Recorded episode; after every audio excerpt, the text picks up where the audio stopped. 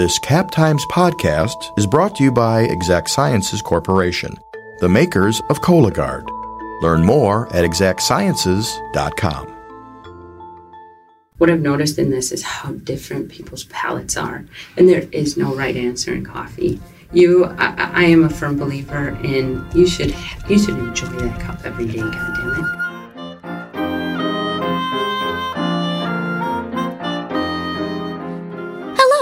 Welcome to The Corner Table, a podcast about food and drink in Madison, Wisconsin, produced by the Capital Times. I am your host, Cap Times food editor Lindsay Christians. My caffeinated life started in high school when I was a drinker of mochas. Freshman year of college, I gave up chocolate for Lent and switched to vanilla lattes. And then came cold brew. Thanks to the revelation that is the 12 hour toddy system, I now take my coffee black and cold every morning. Four years ago, the very same love of smooth cold brewed coffee led Jen Roth and Roy LaValle to found Cadence Cold Brew here in Madison. Jen came by the studio this week to talk about the cold brew boom, the difference nitrogen makes, and a brand new line of cold coffees coming soon. Just a quick note we had a little trouble with our audio this week. Thanks so much for bearing with us. Grab your coffee of choice and give a listen.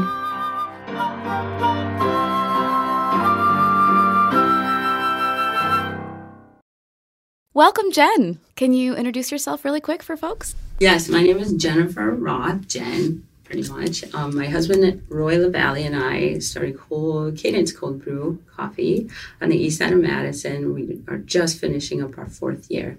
We have a little brewery. Um, we do manufacturing. So we make cold brew coffee, we put it into kegs, into cans. We sell it at co ops, grocery stores, restaurants, cafes you know, in the Midwest and now slowly moving up.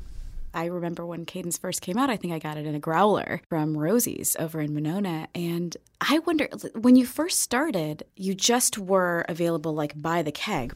There's a good story there. Yeah. So pretty much Roy and I fell in love with cold brew.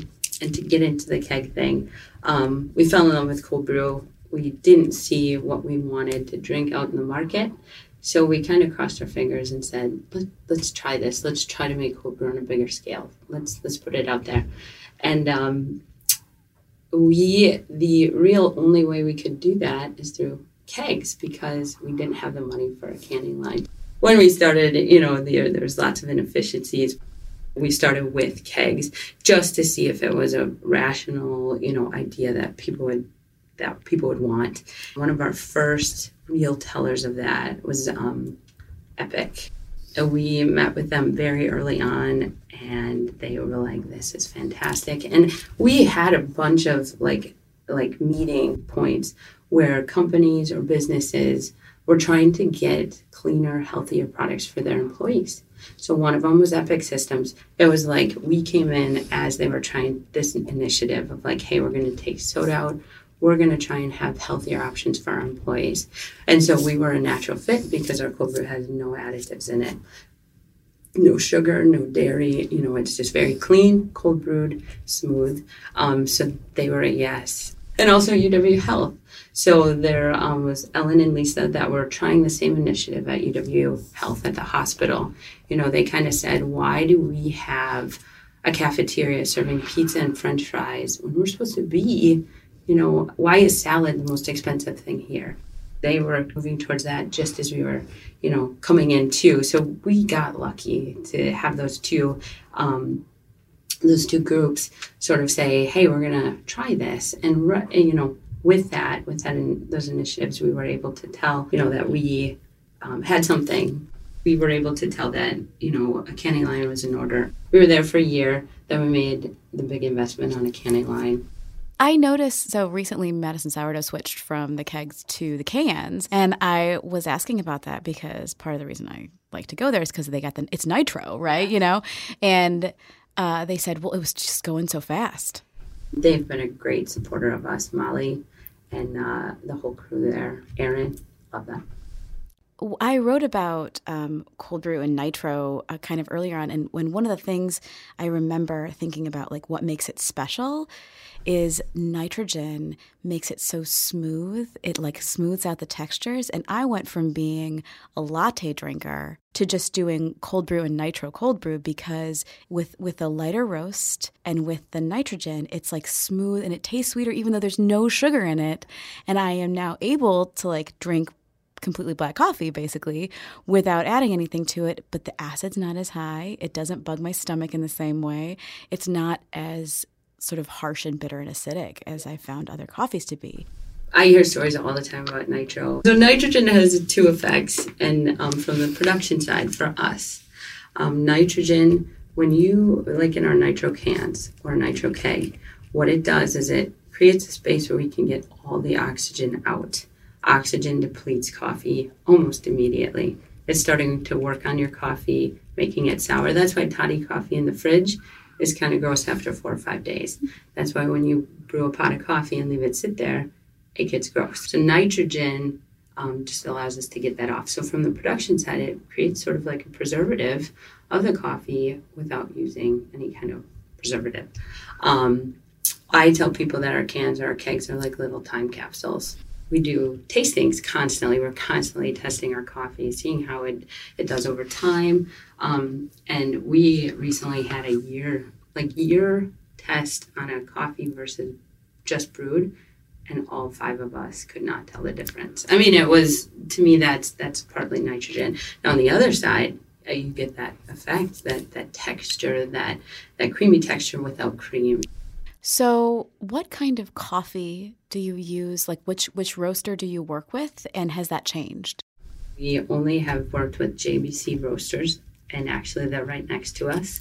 Um, when we got started, um, our vision was very singular. It's how do we make cold brew coffee? Like we didn't, you know, people ask us all the time, do you have a coffee shop? Do you have a frontage? And we're like, no, we really just wanted to make this coffee that we fell in love with. So we looked at roasters, and you know, Wisconsin is blessed with lots of great roasters. So, um, but we just really hit it off with Michael um, and Laura. They're both wonderful people. Michael is passionate about what he does. You know, you hear about um, where he came from. He started roasting, you know, in a popcorn popper in the basement of Lane's. Like, and to see him now going to like cuppings where he's trying out this season's geishas. So he is um, just passionate about what he does and and uh, he wants to share that with others. And he did with us. And um, our coffee is better is, is as good as it is very much because of him. I use JBC when I'm making toddy at home. Like, and it's just the thing about those lighter roasts is there's so many flavors that come through, and it's really different than like a Starbucks cold brew. Um, it's lighter. I, have seen it compared, um, the lighter roast compared more to tea. Mm-hmm. That they have more flavors like tea does, whereas like a darker roast uh, is going to have, you know, more those like roasty, toasty, and some people really love that, and that's not a bad thing. I tend to go toward those tea flavors, um, and I wonder. So you have uh, some single origins, you have some blends. Tell me a little bit about the R and D for putting those together. The R and D was working with like what cold, cold brews best, like what tastes good. Roy was really a big part of like looking at you know different kinds of coffees, different roasts. You know what's different than what we're seeing out there. What tastes good? What is somebody going to be drawn to? Um, you know, we looked in the beginning like nobody's doing a Sumatra, and let's look at that. Well, those are really you know vibrant flavors. Um, but when we when we did that single origin Ethiopian and we cold brewed that, it just kind of rocked our world. We're like this beautiful experience in this can uh, you know, it just blew us away. You know, it was honestly not a lot of like market research. It was just us sitting there saying, you know, and working with Michael and like, how does this taste? You know, where where where are we going with this? We didn't know. We just went by, uh, you know, and I think that comes through when you're like, this is good. We want to bring this to the world.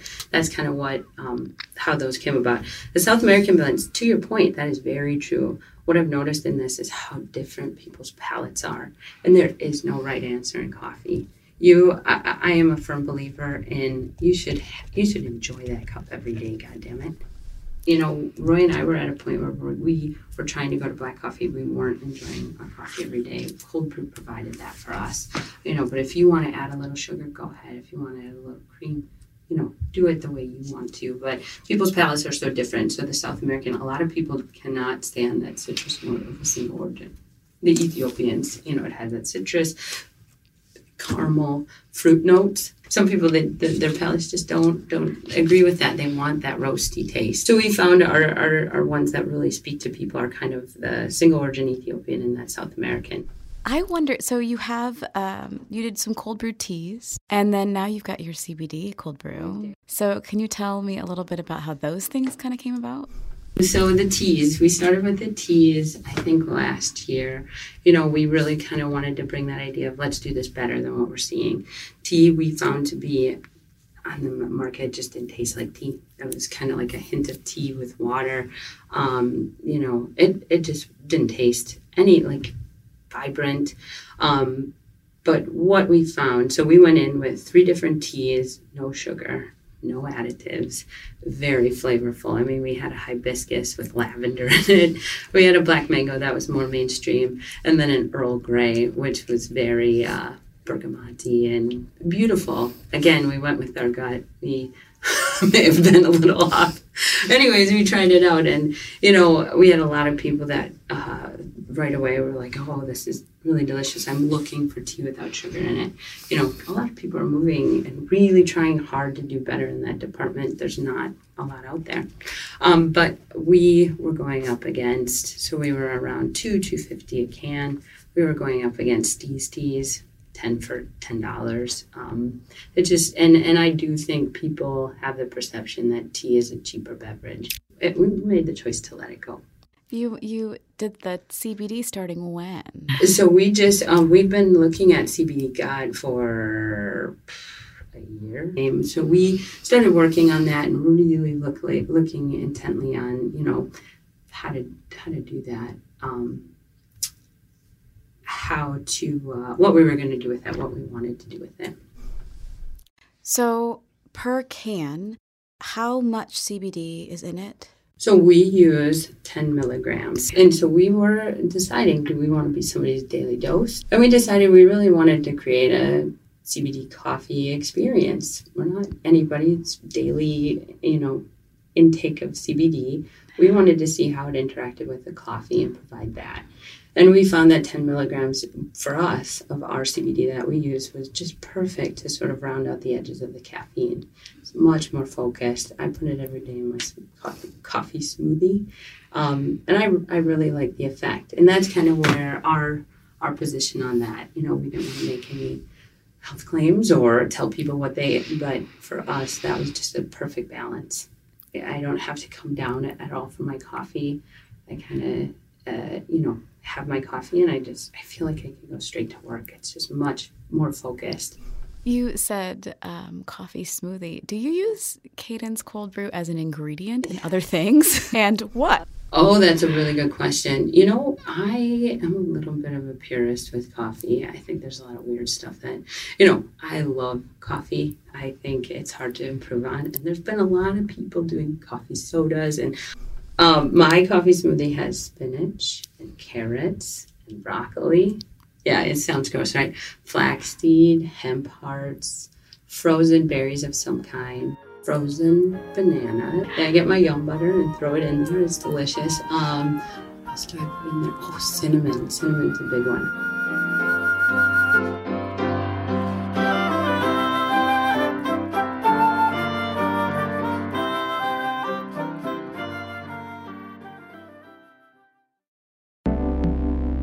This podcast is brought to you by Exact Sciences. Join the Madison based team working to lead earlier cancer detection. Visit exactsciences.com to view the company's hundreds of open jobs. So, the thing that was so exciting for me last summer, I think I like texted you about it because I saw Cadence Cold Brew in Tallmadge or yeah, like middle of nowhere, Ohio. No offense, Ohio, I love you. And I was like on vacation, or not even vacation. I was on a family trip, and I saw Cadence, and I almost cried because I was so happy to see like a little piece of home, but also like good coffee in a place where I had not yet found any. And so I want to just ask you about this expansion that you're doing into places like middle of nowhere Ohio that need you. It was really, it's been really important for us to expand. You know, we wish we could stay local, and but it's just we we do need to expand, especially into warmer climates, warmer places. Um, so yeah, we've kind of made it from, we started with really um, Minnesota, the cities, Chicago, Milwaukee, Madison. That was our first. And then we kind of went out and we are in Omaha, Kansas City, St. Louis, you know, Ohio and Detroit. That was kind of our second ring. And now we um, are in Denver, also HEB in Texas. Austin, Houston, and San Antonio. Um, so that was big, and then we're just starting a big, a big move out east. So New York, and we're at the point where sometimes we don't know where it's landing because it's going through, you know, people can order it through their distributor. So when we get messages like that, like I was in Ohio and I saw you here, that is just like so lovely. I wonder, do you have to work with a bunch of different distributors then, like a distributor network? Or are you able to like sign with like one or two that covers a bunch? Like, how does it work? So it's different because they all go different places, they handle different business. Um, we've been lucky to have some amazing partners in all levels of distribution. You know, we have local um, local distributors like Elegant Foods, you know, that that's a great one for us. And then, you know, our co-op um, there's one up in the cities called CPW. They've been amazing partners to us. Um, Fortune Fish. They carry our coffee to all the Whole Foods in the Midwest, and they've been an amazing partner. And really, they their service and how they provide their service has made such a difference um, in getting our coffee, you know, from Detroit all the way to uh, Omaha with Whole Foods. Um, and then we have to use bigger distributors too, like UNFI is a big, big one for groups to get into um, just because of their coverage. They're covering from California to New York City to Florida, everywhere. So, you know, yeah, there's different distribution, you know, and that has been the cost of that. Oh, we've learned so much about that. There's a whole lot of elements that, you know, you, learn along the way and how to, you know, it, it, it, it's been a journey. Well, particularly because you're talking about a different kind of relationship. Like if you are selling a keg to Rosie's, um, you know, how much of those dollars are you getting back versus if you're going to sign with, you know, a, a major distributor that's going to put you into Denver, well, you're probably getting less cents on the can or, or whatever, yeah. like than you would because it's about quantity then that's definitely true. And the, the thing that I've noticed is that, and we're now we're in a new realm, is that I can't have that personal contact. That's been a challenge. So, you know, here in Madison, I go to a Willy Street and do a demo and tell everybody, hey, I'm from Madison, I make this on the east side. You know, I have somebody who wants to buy into that, who wants to support their local business. You know, in Austin, I just can't have that personal contact. And we've so relied, I mean, when you don't have Pepsi's marketing budget, you use that, you know, you use your personal connections. You go and see these people. And I, I have done so much traveling to go and share what we're trying to do and explain, you know, what, where we're going with it. And, um, so this is a whole new realm. And, you know, to be honest, we're learning as we're going, you know, how to reach those people, how to get them to pick up our can, how to get them to say, you know, wow, I, you know, this is something I want to add to my grocery cart every week. Have there been specific challenges with, I know that as an artisan product scales up, there's often discussions of like, do we want to use a co-packer? Like send our Bloody Mary mix out to this company whose job it is to assemble that Bloody Mary mix, bottle it, package it, label it, and then send it out. Like many, you know, food products like this go through that process or think about how to do that. And what have the challenges been for you in terms of scaling up? And that is a great question because there's benefits both ways. Really, we knew Roy was coming out of the food business or, you know, food industry. Um, so we knew scalability was really important. Let's say you start your business and a big customer comes and says, Hey, we want to order from you. We'll take a truckload. And you say, Hey, can you wait six months to a year while I get those stainless steel, you know, equipment and refit my, you know, so we knew we didn't want to run into that. So we started Cadence with the idea of how can we make sure that we're able to handle that kind of um, business and that we're already in a position to scale. But you know starting out you don't have that kind of business. So you know it's sort of like we made an investment in something we didn't need right away so you know there's an advantage to using a co-packer i think because you know those regulate like we've had to have tons like food safety is very important um, you know and many customers demand that you really have uh, lots of measures in place to make sure that they're what you're giving them is not going to hurt their customer, which I agree with. I love that. So tell me about where it's four years in. Um, you just spent a pretty exciting weekend. So talk about where Cadence is now and where you're going. Yes. So Cadence is kind of at a point where, um, you know, we're four years in. We you know, need to have that expansion. We definitely need to grow. Um, we are personally funded, right? You know, where we own our company. Um, we need to expand um, and really use our scalability, use our plant. Um, so we just had an exciting weekend here in Madison. We were offered a test at Costco in Middleton. Costco is an amazing company. Like we've we've uh, you know we've been in talks with them for some time. For you know they require a lot of different levels to make sure that their customers are getting quality products. Like I shop at Costco, um, and I definitely have more appreciation for what they do, and also the, you know their margins. They are very transparent in what you know how much everybody is paying and what they. Um, it, it, they're just there's a lot of levels of awesome stuff. So right now we are very much um, have an excellent um, just we have a core group in the Chicago market with Whole Foods, definitely in Madison, where our heart is, Milwaukee, the Twin Cities with co-ops, um, and now we kind of have gone into Denver. We have are in Safeway and Natural Grocers in Denver. We've um, landed a, an amazing chain in Texas called HEB.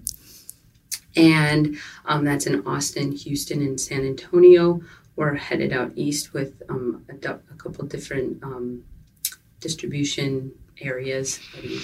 And then Costco happened this weekend. So we got a test. They offer you a test. They say, Oh, you think you can sell at Costco? Please show us. Here's four days. Do what you can. And so um, we were here in Middleton. You know, the Tuesday before, I'm like, Roy, we're going to need some help because our best shot at this is if we can show them we can really sell. And Costco doesn't order a case or pallet Costco orders truckloads, and so it's a big deal for us. Um, so I put out a message on Facebook, private, you know, because you can't say come to Costco on your own pages, you know, but personally, I can ask my friends and family to come. So, anyways, I just put out a message and I said, hey, you know what? If you like us, you like our coffee even a little bit, we could really use your help. Beck, I have 600 six packs to sell, and I'd really like to sell them out this weekend. And this whole weekend in Madison, you know, we had, and and immediately it got shared and like 100 wide. I mean, it, we covered all of Madison and Middleton, and you know, immediately people were like, "I'll come, I'll come." Um, but what was amazing is that it, to see that kind of support come through, and you know, to have every seventh person with a big smile on their face coming across the you know Costco saying, "Hey, I, I heard what you're doing. I, you know, I saw it on my friend's page. Let me try this cold brew. How can I help?" Is overwhelming to me and Roy too. Like we were just blown away by that, and we ended up selling out. When do you find out if they? I mean, uh, to be honest, there's no guarantee. They, you know, there's no guarantee. It was an opportunity, but um, I don't know. I cannot wait. I mean, I really hope and I legitimately think that we could be very successful at Costco. That customers looking for clean things, organic things, you know, um, just uh, I think that we have a real shot. So the the product line as it stands now is the the beautiful like the single origin cold brew from Ethiopia. You've got a lovely like South American blend. Um, you have the CBD coffees. Is there anything else coming down the pike? Yes, it's very exciting. Actually, you're probably the first one to hear about this.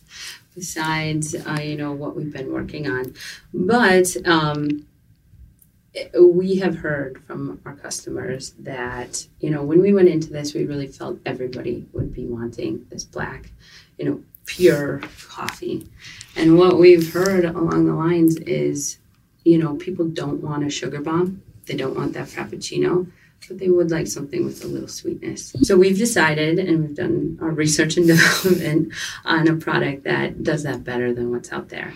So um, we wanted to make a line that has a light, lightly sweetened or lightly flavored, or you know. So we've come up with a line that's sort of going to hit that market because it's definitely out there. So we're working on um, just lightly sweetened coffees. There still won't have any dairy, just because that's a whole, you know. Um, but it will be non-dairy, sweetened, lightly flavored coffee.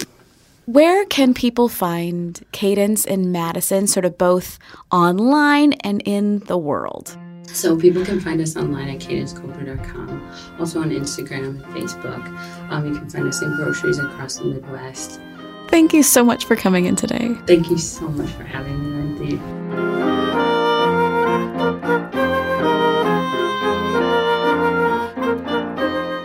This has been The Corner Table, a podcast about food and drink in Madison, Wisconsin, produced by the Capital Times.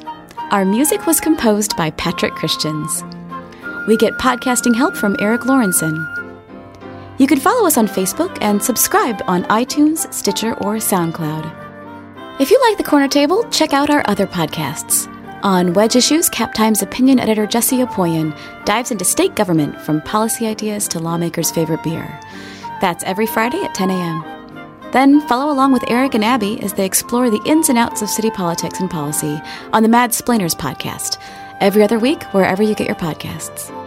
My wish for you this week is watermelon salad with feta and mint, my favorite summer salad. Cheers!